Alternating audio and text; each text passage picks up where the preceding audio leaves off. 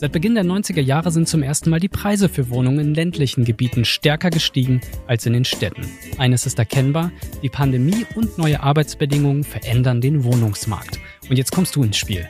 Denn vielleicht möchtest du irgendwann selbst ein Haus bauen oder dir eine Wohnung kaufen. Oder du interessierst dich sogar dafür, selber Vermieterin oder Vermieter zu werden um mit den Mieteinnahmen dein Vermögen aufzubauen. Die heutige Folge verspricht spannend zu werden. Ich bin Frank Brückner aus der Servicezentrale für Tekes und begrüße euch zu unserem Podcast Finanzberatung deiner Generation.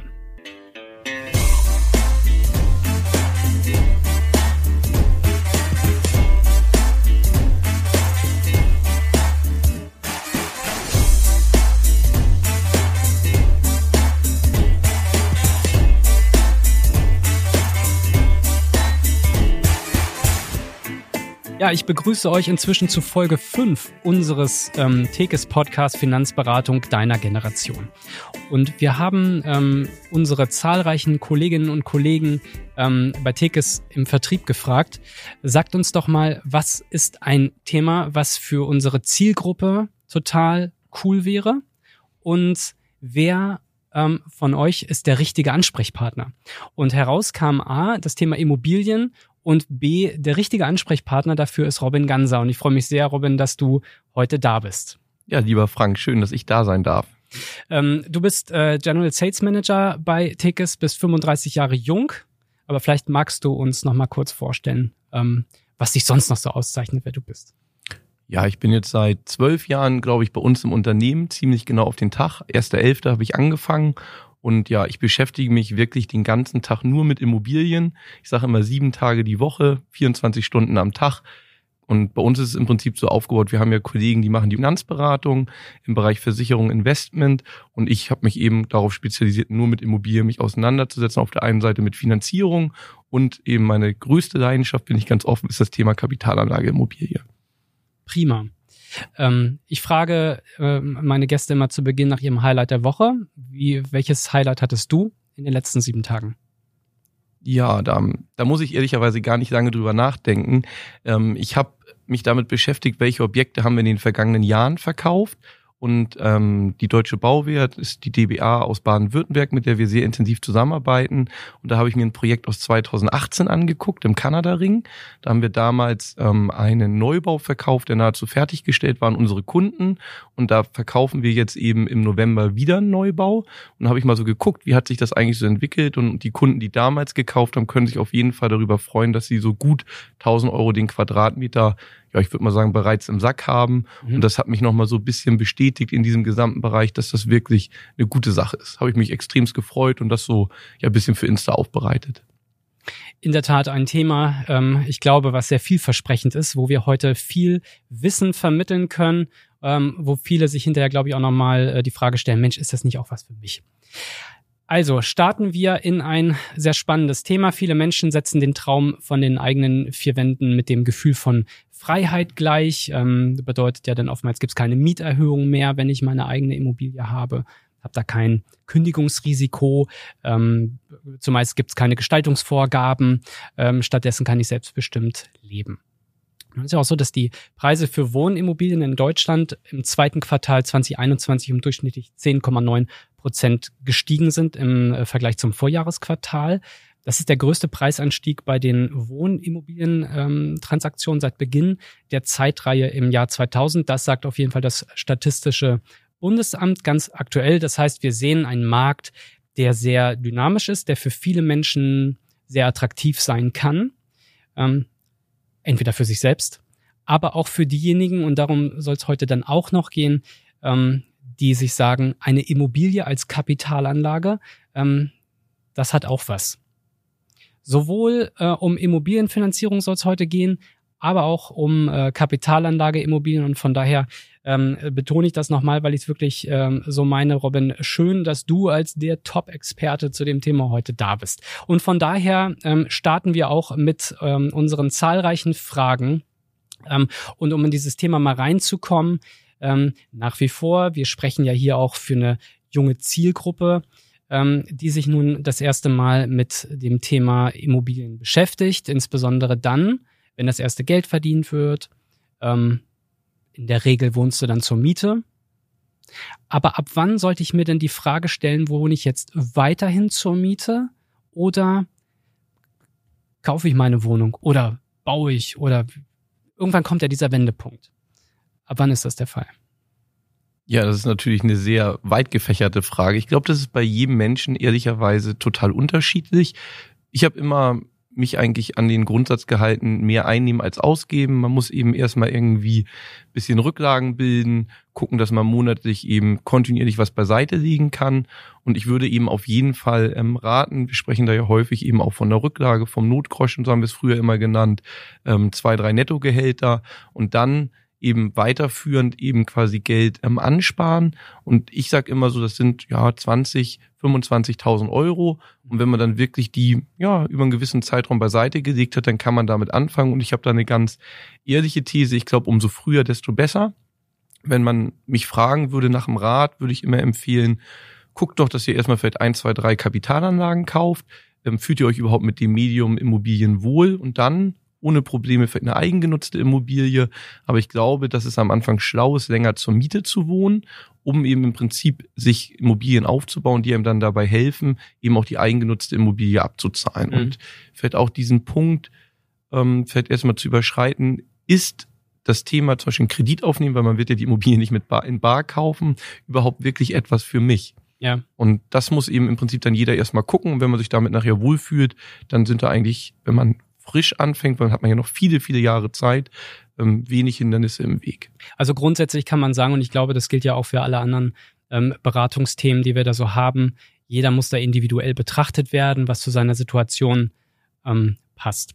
Der Titel unserer heutigen Sendung, Was shoppen eine Wohnung, klingt ja relativ humorvoll, zeigt dann aber auch, dass der Erwerb ähm, von Immobilien doch für sehr viele Menschen möglich ist.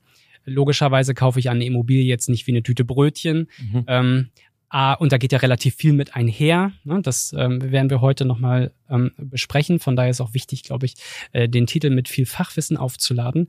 Ähm, aber wenn ich jetzt dann sage, ähm, ich weiß nicht, ich habe so ein bisschen Eigenkapital jetzt aufgebaut und ich möchte jetzt ähm, die Immobilie kaufen, ich möchte nicht mehr weiterhin zur Miete wohnen was ist das Wichtige, ähm, wenn ich die Immobilie finanzieren möchte, ähm, bezogen auf mich persönlich, also worauf sollte ich achten?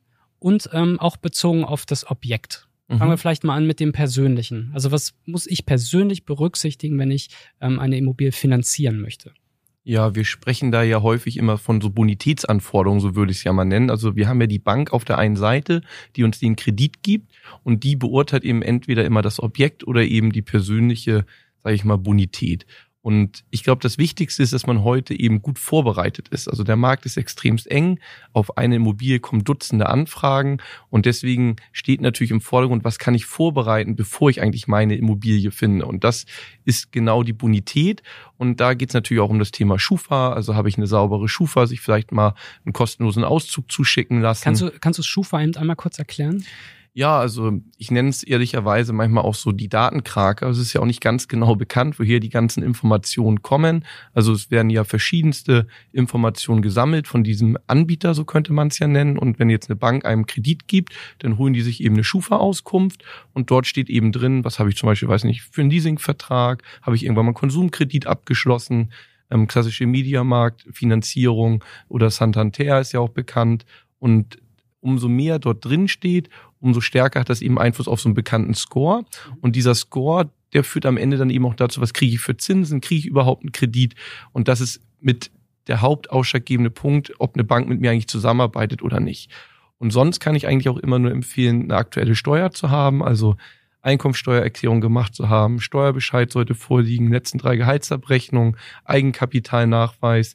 Man kann auch schon mal so eine Selbstauskunft vorführen, gibt es Dutzende Vordrucke, dass aber zumindest die persönliche Situation sehr klar ist. Weil wenn jetzt heute das Objekt kommt und ich dann erst damit anfange und dann feststelle, oh, ich habe das letzte Mal vor drei Jahren meine Steuer gemacht, dann wird es auf jeden Fall schwierig, weil das dann auch nicht so schnell mehr funktioniert und dass man einfach diese Unterlagen zusammen hat. Also ich persönlich habe am Ende des Tages ähm, einfach ja einen Ordner, wo meine Unterlagen drin liegen, ähm, digital und dann am Ende des Tages kann ich einen Link verschicken und da ist immer alles aktuell, was ich jeden Monat aktualisiere. Irgendwann kommt dann der Punkt, wo man sagt, oh, diese Immobilie gefällt mir jetzt aber. Ähm, das ist ja meistens ein Bauchgefühl welche Kriterien ziehst du heran, um zu sagen, das ist eine Immobilie, da lohnt es sich, ähm, sich das Ding mal genauer anzuschauen? Ja, da muss man natürlich jetzt auch unterscheiden, möchte ich die für mich selber kaufen, also wo ich selber drin leben möchte, das macht man ja in der Regel vielleicht einmal, zweimal, dreimal im nehmen Jahr. Wir das mal, nehmen wir das mal als Beispiel. Also eine mhm. Immobilie, wo man sagt, oh, die gefällt mir, Bauchgefühl stimmt, hier mhm. würde ich gerne jetzt selber drin leben. Ja, dann geht's natürlich am Ende immer um die Lage. Also man mhm. sagt ja immer, ein Stichwort zur Immobilie ist Lage, Lage, Lage. Also habe ich da eine gute Verkehrsanbindung, wo ist der nächste Supermarkt, wo ist die nächste Schule. Es geht ja auch am Ende dann in der Eigennutzung darum, wo fühle ich mich wohl. Und da können wir ja auch gar keine Gesetzmäßigkeiten eigentlich festlegen. Der eine sagt, ich möchte gerne auf dem Land leben, ich möchte ein Einfamilienhaus. Der nächste findet ein Rein-Endhaus total toll. Andere sagen, sie möchten eine Stadtwohnung haben, also groß, klein, möchte ich im Szenebezirk leben oder möchte ich eigentlich lieber in der Stadt leben, in ganz normalen sage ich mal, aus Hamburg komme ich ja im Rotklinker-Gebäude und da geht's eigentlich in meinen Augen primär darum, wie schnell komme ich zur Arbeit, wo möchte ich eigentlich leben, wo mache ich vielleicht meinen Sport und das ist, glaube ich, eigentlich das Wichtigste in dem Bereich. Okay. Habe ja vorhin äh, schon gesagt, äh, mit den aktuellen Werten aus vom Statistischen Bundesamt, dass die Immobilienpreise ja schon sehr stark nach oben äh, momentan zeigen. Ähm, vielleicht magst du den Markt mal für uns grundsätzlich einordnen. Ähm, warum ist da so ein starker Anstieg? Ähm, ist das einfach nur die starke Nachfrage oder welche Kriterien siehst du da, die da eben so drauf ähm, einwirken? Ja, es ist natürlich nicht so einfach zu beantworten, weil es wirklich sehr, sehr komplex ist. Wir können natürlich auf der einen Seite sagen, wir haben niedrige Zinsen, wir haben eine steigende Inflationsrate, wir haben jetzt das Thema Lieferengpässe im Rohstoffbereich, aber in meinen Augen ist der Hauptgrund, warum eben dieser gesamte Immobilienzug ähm, am Fahren ist, ähm, dahingehend quasi begründet, weil eben ganz viele Menschen in bestimmten Lagen leben möchten. Also man kann auch sagen, es gibt einen weltweiten Trend, das heißt Urbanisierung, die Menschen wollen in den großen Städten leben und am Ende des Tages gibt es in diesen großen Städten, wo die Menschen leben wollen, zu wenig Wohnraum. Das ist jetzt auch nicht erst seit heute so. Das ist ein jahrzehntealtes Problem. Das haben wir leider oft in Deutschland, dass die Probleme schon ganz lange bestehen. Es werden mittlerweile gut 300, 320.000 Wohnungen ähm, im Jahr gebaut. Aber wir wissen einfach, dass zum Beispiel heute immer noch eine Million Wohnungen deutschlandweit fehlen. Mhm. Und wenn man sich jetzt vorstellt, eine Million Wohnungen fehlen deutschlandweit, müssen die ja nicht nur gebaut werden, das können wir aufgrund der Kapazitäten eigentlich gar nicht, sondern wir müssten sie ja sogar auch an der richtigen Stelle bauen.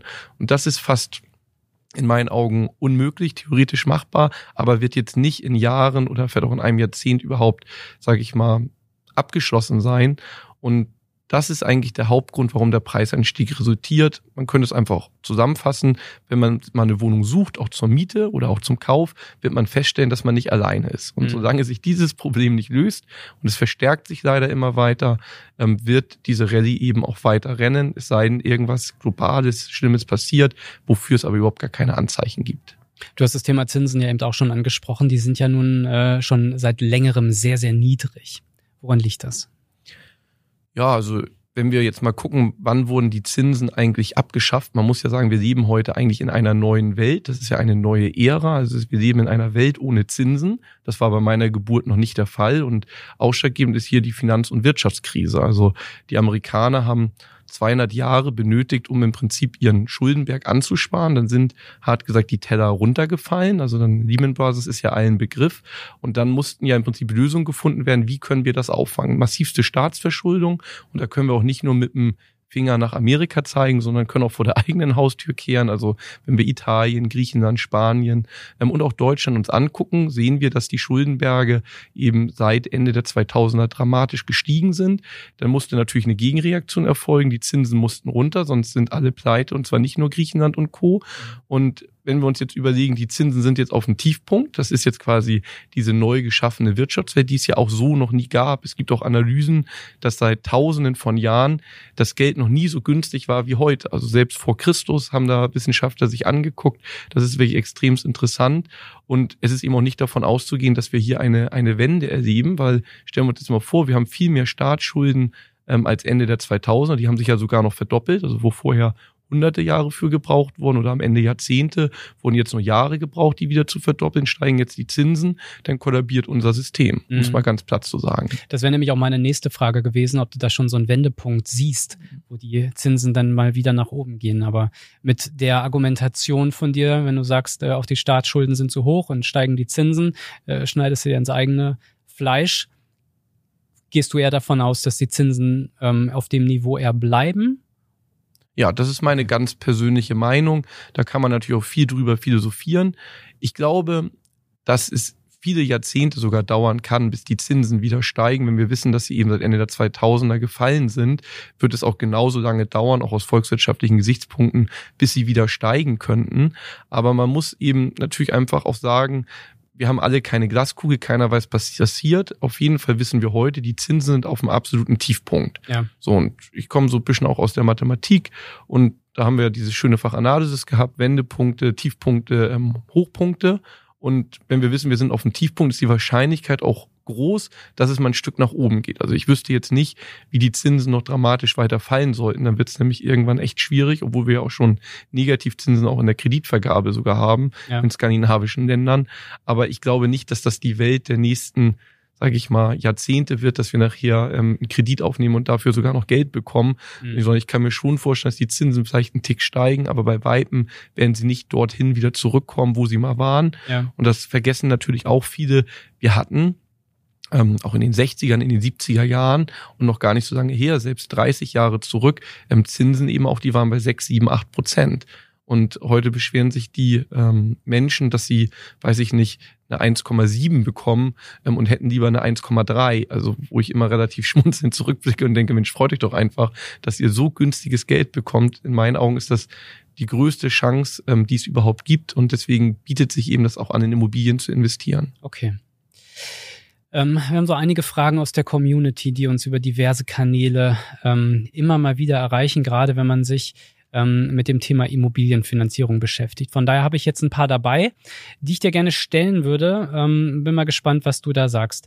Eine Frage, die zieht sich wie so ein roter Faden durch. Lohnt sich denn eigentlich bei den aktuell hohen Immobilienpreisen überhaupt ein Immobilienkauf?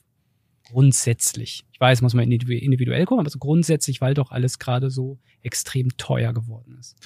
Ja, würde ich definitiv mit einem klaren Ja beantworten. Ich sage immer, ein Flugzeugträger ist teuer, Price is what you get. Und mir wird das sehr häufig gesagt. Ich mache das jetzt seit über zehn Jahren und immer wieder wird mir gesagt, die Immobilienpreise sind zu hoch, wir haben eine Blase, ich warte, bis die Preise zusammenbrechen, um dann einzukaufen. Wenn wir aber heute uns angucken, ich kaufe eine Immobilie, ja, für einen höheren Preis als vor einem Jahr, vor drei Jahren, vor fünf Jahren, vor zehn Jahren. Dann muss ich aber auch die Frage dagegen stellen, was muss ich dafür mitbringen? Und die Zinsen sind eben überproportional stark gefallen, sodass man heute sagen kann, wenn ich eine Immobilie kaufe, muss ich deutlich weniger monatlich investieren, um mir diese leisten zu können. Also man spricht häufig dort auch, gibt es auch wunderbare Grafiken zu vom Erschwinglichkeitsindex im Bereich der Immobilie und der ist positiv verlaufen. Also man kann es heute ganz einfach sagen, Immobilien sind nicht teuer. In unserer Wahrnehmung sind die Immobilien teuer. Ich bekomme heute aber für mein Geld deutlich mehr Immobilie. Da gibt es ja. Dutzende Statistiken drüber und viele orientieren sich natürlich nur am Kaufpreis. Ich kann sagen, dass eben, wenn wir uns die Kapitalanlage angucken, kann ich ohne Probleme mit einer Zuzahlung von 200, 300 Euro im Monat mir eine Kapitalanlage kaufen. Und wenn wir jetzt mal sage ich mal, ein Jahrzehnt oder zwei Jahrzehnte zurückgucken, dann waren es damals vielleicht 700, 800, 900 Euro. Das vergessen ja. wir natürlich alle, ja. weil alle wollen Immobilien haben und nichts dafür investieren. Mhm. Aber das funktioniert am Ende natürlich auch nicht. Und in der Eigennutzung ist es auch genauso, weil ich natürlich eben einfach einen ganz anderen Zins habe. Zins, guter Stich, äh, äh, gutes Stichwort. Das ist nämlich die nächste Frage. Wie lange sollte man denn eigentlich diese aktuell niedrigen Zinsen festschreiben? Also wenn man sich das mal durchrechnet, gibt ja diverse Baufinanzierungsrechner, also 10 Jahre, 15 Jahre, 20, 25, äh, 30. Ähm, was ist deine Empfehlung? Was würdest du da sagen? Ja, da würde ich erstmal eine Unterscheidung wieder machen. Eigennutzung versus Kapitalanlage. Nehmen wir mal die Eigennutzung. Ja, in der Eigennutzung würde ich empfehlen, wenn man wirklich sagt, das ist meine Traumimmobilie, dann würde ich eine lange Zins, also eine lange Zinsbindung auf jeden Fall empfehlen. Vor ja. dem einfachen Hintergrund schieße ich zum Beispiel jetzt nur zehn Jahre ab oder mache was Variables und wir wissen alle nicht, was auf der Welt passiert, auch ich nicht.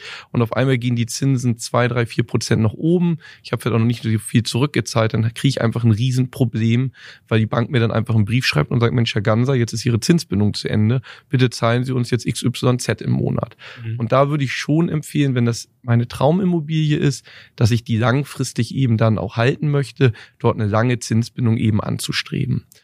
Ähm, auf der anderen Seite ist es natürlich so, wenn wir jetzt die Kapitalanlage uns angucken, da habe ich auch immer die Option, die Immobilie zu verkaufen. Da würde ich sagen, da reichen auch 10 Jahre, 15 Jahre kann man auch machen. Ja. Ähm, aber ich glaube, das ist am Ende dann eben auch ein eigenes Gusto, was man da eben so ansetzen kann.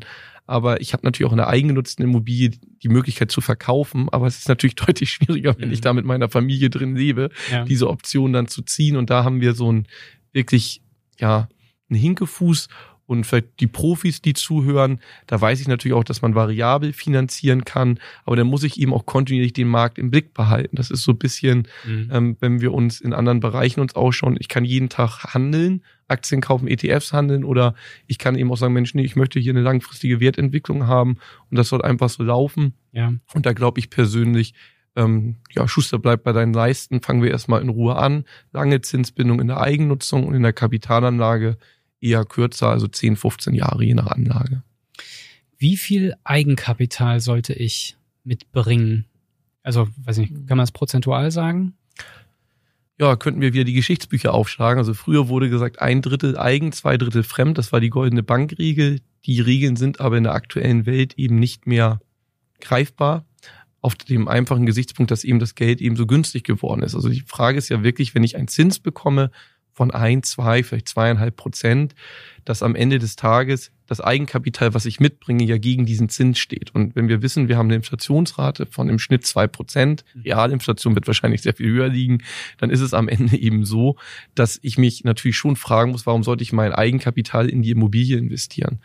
Ich handhabe das eigentlich immer relativ einfach. Also was die Banken nicht mögen, ist, wenn ich die Nebenkosten mitfinanziere, also Notarkosten, Gerichtskosten.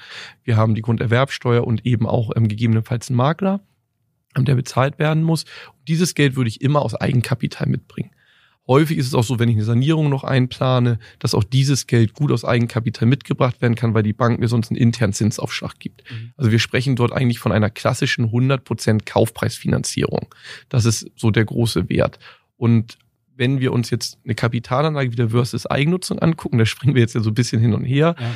gilt der Grundsatz in der Kapitalanlage, umso weniger Eigenkapital, desto besser. Das haben wir auch in der Eigennutzung, aber in der Eigennutzung würde ich immer noch mit reinwerfen. Ja, ich kann natürlich mit meinem Geld jetzt auch noch andere Investments machen, aber ich sehe jetzt nicht, was dagegen spricht, wenn ich jetzt eine eigengenutzte Immobilie habe, und eine Sondertilgungsmöglichkeit mir eingebaut habe, dann am Ende des Jahres zu sagen, Mensch, wie ist das Jahr gelaufen? Alles ist gut und dann nochmal eben eine Sondertilgung zu machen, was ich aber eben nicht in der Kapitalanlage machen würde. Ähm, du hattest vorhin gesagt, ähm, mit Blick auf die Entwicklung der Zinsen, glaubst du ja dran, da, das wird sich jetzt nicht großartig ändern. Ähm, wie ist denn deine Einschätzung zur Preisentwicklung von Immobilien? Also wir sehen, es wird äh, immer mehr. Ich spontan sage, okay, kaufen wir jetzt eine Immobilie und das geht so weiter, dann ist es ja eigentlich eine ganz lukrative ähm, Geldanlage grundsätzlich. Oder wie schätzt du das ein?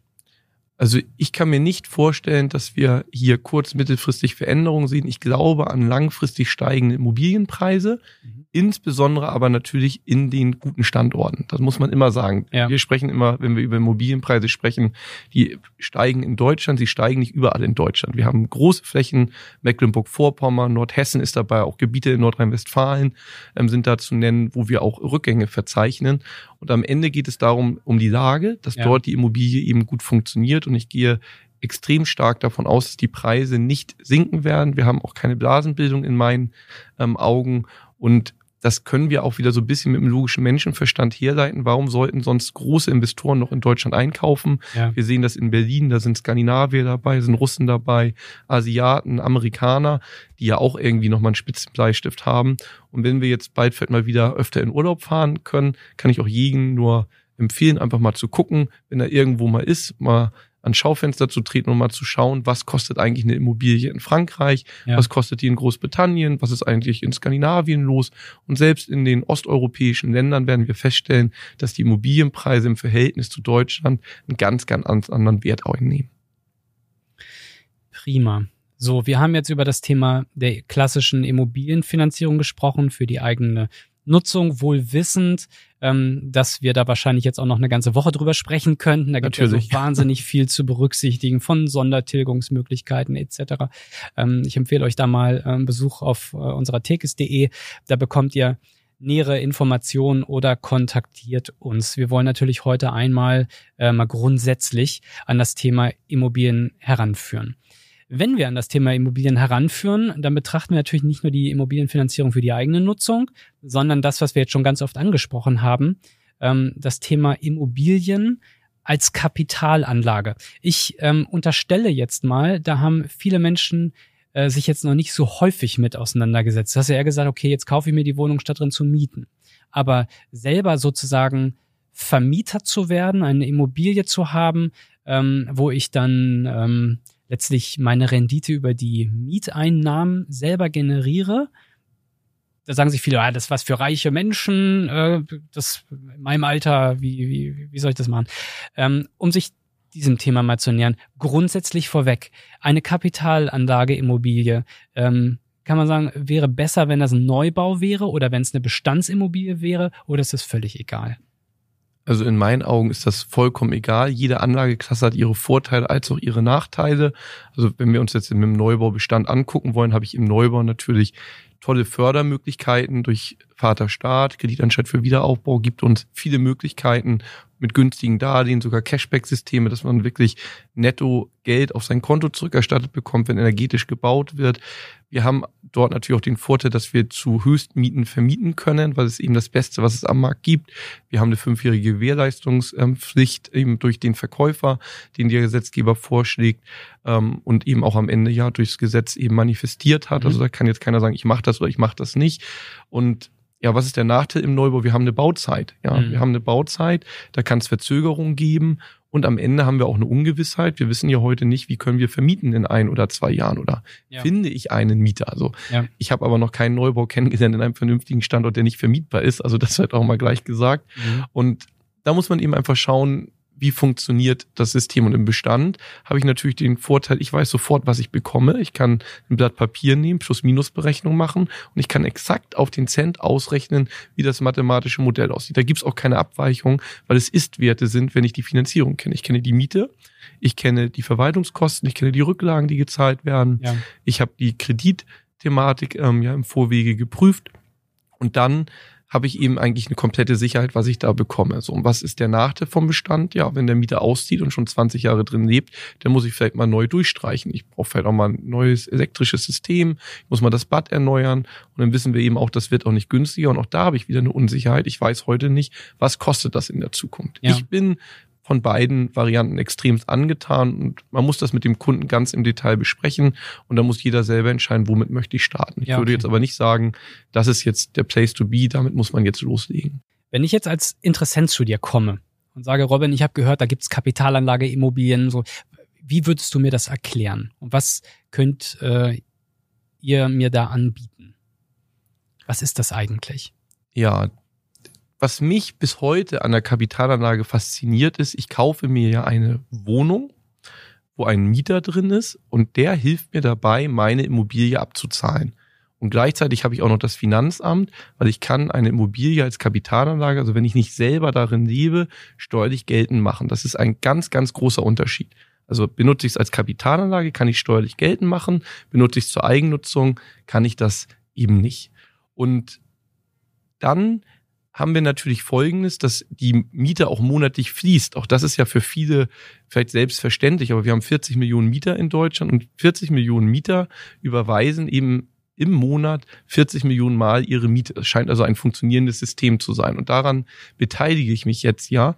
Und dann helfen die mir dabei, die Immobilie abzuzahlen. Und dadurch kann ich meinen Träumen, Wünschen und Zielen ähm, näher kommen. Und gleichzeitig schaffe ich auch was Gutes, weil ich dadurch Wohnraum schaffen kann. Ich kann vernünftig mit meinen Mietern umgehen. Also viele denken ja immer, Da werden dann die Mieten extremst ähm, angezogen, die bösen Vermieter, aber es ist ja ein Yin und Yang. Ich muss meinen Mieter auch gut behandeln ähm, und gleichzeitig muss der Mieter eben auch mich gut behandeln, indem er meine Miete zahlt. Und was eben auch in der Kapitalanlage auch noch besonders ist, ist ja eine inflationsgeschützte Anlage, dass wir eben alle drei Jahre eigentlich eine Mieterhöhung durchsetzen können, analog des Mietenspiegels, gesetzliche Regularien. Also ich habe auch eine steigende Einnahme und ich kann eben nicht ähm, in dieses Loch fallen, dass ich dort eben Inflationsproblem bekomme.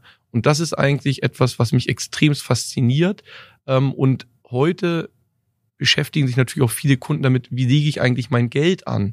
Und da muss man auch sagen, als ich geboren wurde, da hatten wir ein Festgeld, ein Tagesgeld, ein Bundesschatzbrief und eben auch einen Bausparvertrag, mit dem ich auch noch gute Zinsen bekommen habe. Und wenn wir heute mal gucken, wo gibt es eigentlich noch was, da werden wir feststellen, es gibt nichts mehr, inflationsgeschützt sowieso nicht. Und Sicherheit ist das Wichtigste ja für die Deutschen.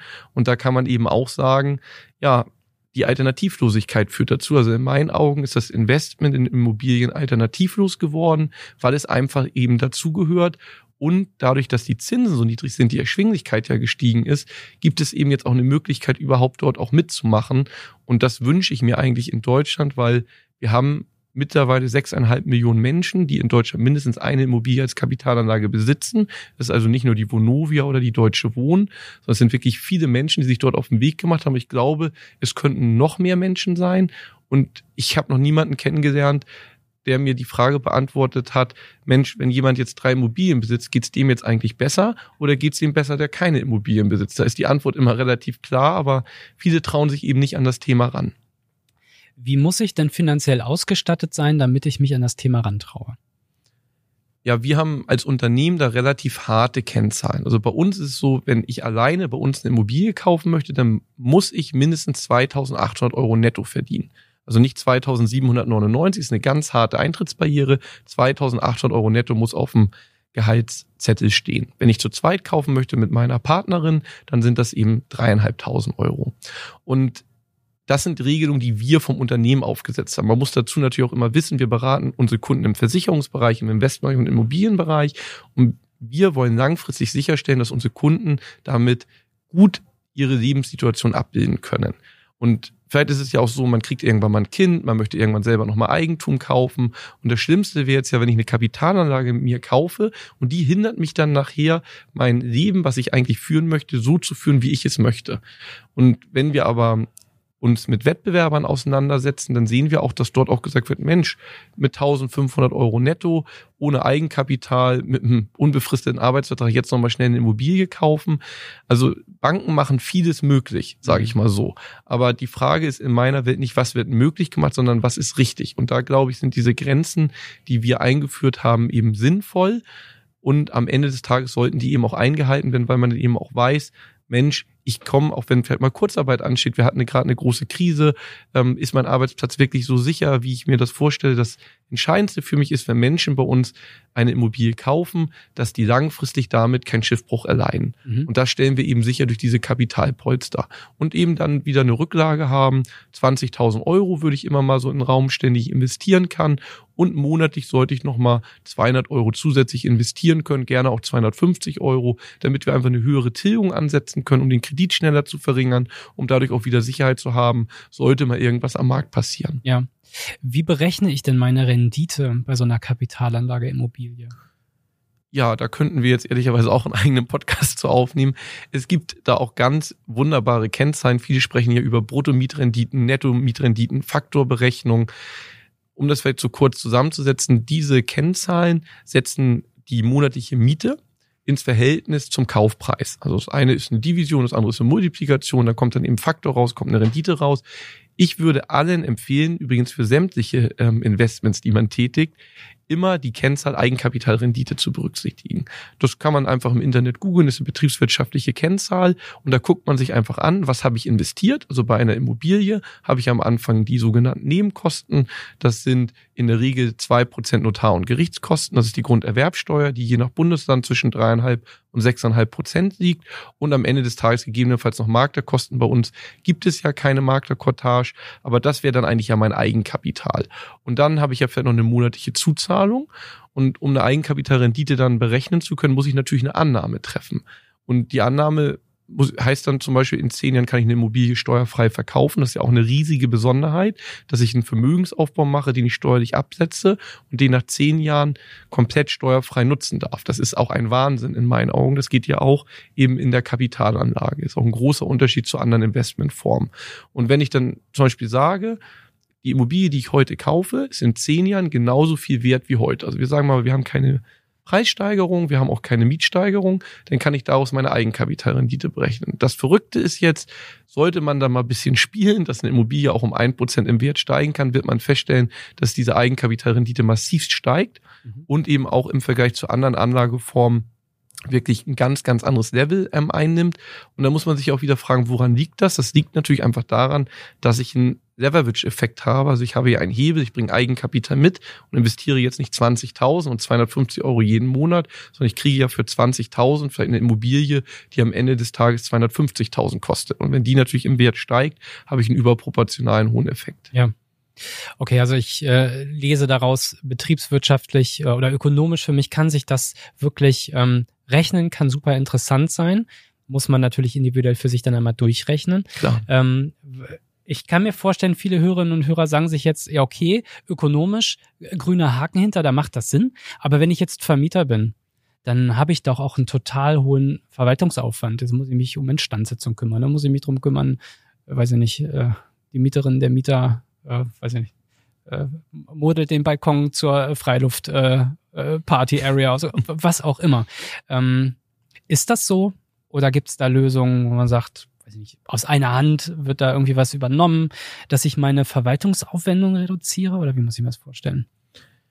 Ja, also da gibt's natürlich Möglichkeiten. Stellen wir uns aber vor, irgendjemand prominent ist, der vielleicht 50, 100, 200 Immobilien hat. Also der wird ja nicht seinen Mietern die Telefonnummer geben und dann meldet sich der Mieter und sagt, Mensch, Herr Ganser, ich wollte mich mal bei Ihnen melden. Die Wohnung ist so schön, der Strom fließt, es ist gerade wunderbar warm. Sondern wenn die einen anrufen, dann gibt's ja ein Thema. Also ja. dann kommt ein bisschen Wasser aus der Wand, weiß ich nicht, das Internet ist nicht mehr so schnell, der Müll wird nicht richtig abgeholt. Also ist, man wird ja nur kontaktiert, wenn es ein Problem gibt.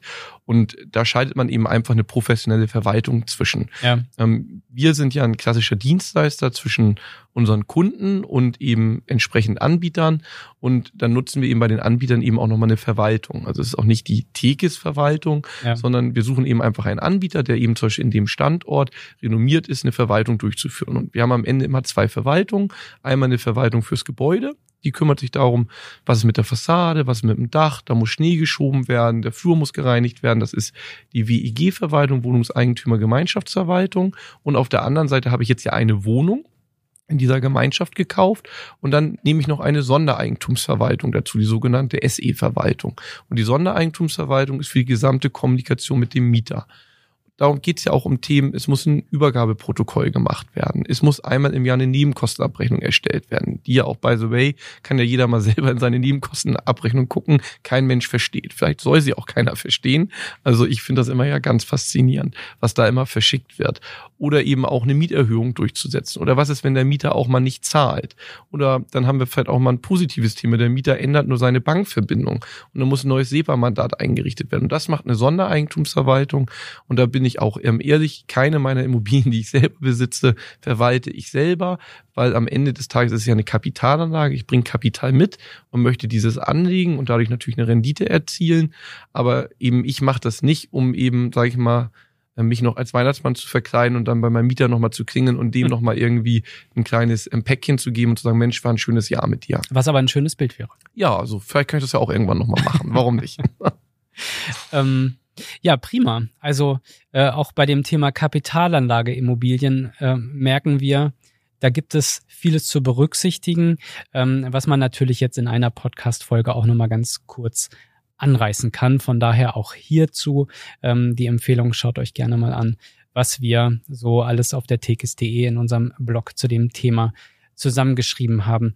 Ähm, so oder so ähm, gehe ich mal davon aus, wer sich mit dem Thema Immobilien beschäftigt, ähm, der ist jetzt ähm, bei Tekes auch nicht verkehrt äh, aufgehoben. Das heißt also, wie, wie, wie, wie ist so eine klassische Zusammenarbeit? Also wenn ich jetzt gehört habe, das interessiert mich das Thema, also entweder jetzt Immobilienfinanzierung oder Kapitalanlage Immobilien, wie wäre konkret mein nächster Schritt? Was müsste ich tun? Ich geh auf die tickets.de oder ruf den Robin an und was passiert ja. dann? Genau, was bitte nicht alle mich anrufen, das wird vielleicht ein bisschen übertrieben. Nein. Die äh, Telefonnummer von Robin Ganser ist die 0, ja. wie ist, wie ist so der, der Ablauf? Was passiert denn dann? Ja, man muss sich ja vorstellen, wir sind deutschlandweit aufgestellt. Also wir haben Dutzende Kollegen, die das machen, genauso gut wie ich auch selber. Das ist jetzt überhaupt nicht, dass der eine besser ist als der andere. Und dann geht man einfach auf seinen Ansprechpartner zu. Den findet man über unsere Website oder vielleicht hat man ja auch schon einen Tekes-Berater. Und am Ende des Tages wird es dann ein Informationsgespräch geben. Häufig gibt es auch sogenannte Betongold-Abende. Einmal im Monat bieten auch verschiedenste Kollegen an. Und dann kann ich mir das einfach nochmal genauer vorstellen ja. am Ende des Tages, weil wir können jetzt ja hier wirklich nur einen kleinen Ausschnitt ähm, einfangen. Und wenn man sich dann nur mit diesem Thema auseinandersetzt, dann hört man sich das mal an. Und wenn man dann Lust hat, dann sollte man wirklich ein Einzelgespräch machen. Wir sind mittlerweile eben deutschlandweit aufgestellt und dann guckt man einfach mal, ob das passt. Ne? Und Vorbereitung ist eben die halbe Miete.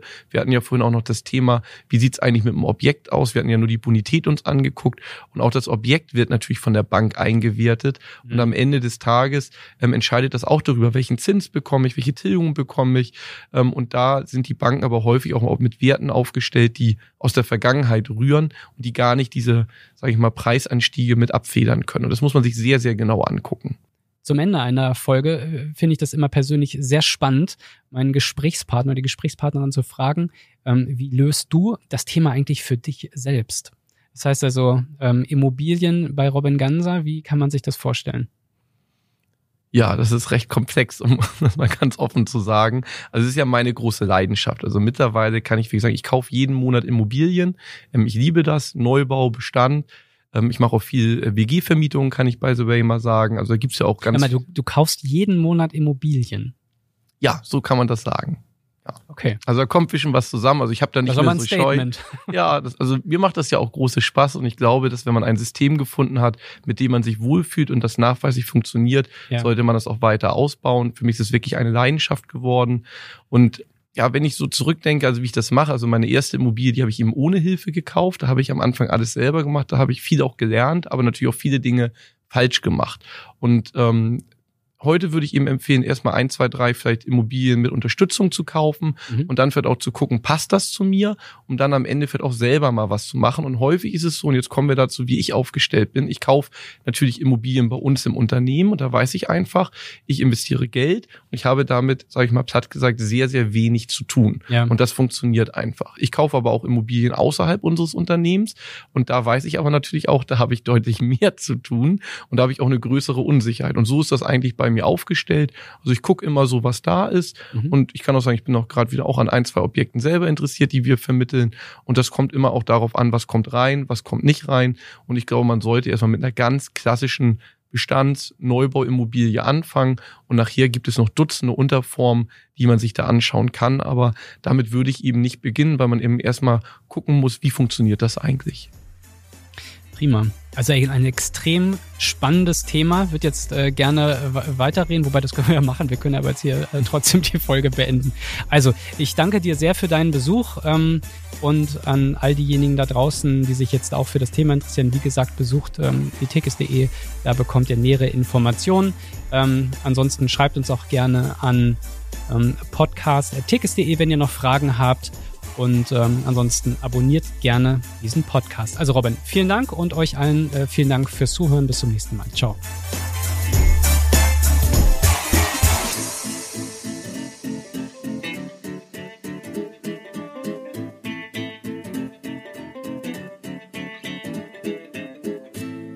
Unsere Interviewgäste sind als selbstständige Vertriebspartnerinnen und Vertriebspartner für die Tekes AG tätig und ausgewiesene Profis in den Bereichen Versicherung, Vorsorge und Finanzen. Die Fragen, die wir stellen, beantworten unsere Gäste eigenständig. Die Ansichten müssen daher nicht zwingend identisch mit den Ansichten der Tekes AG sein.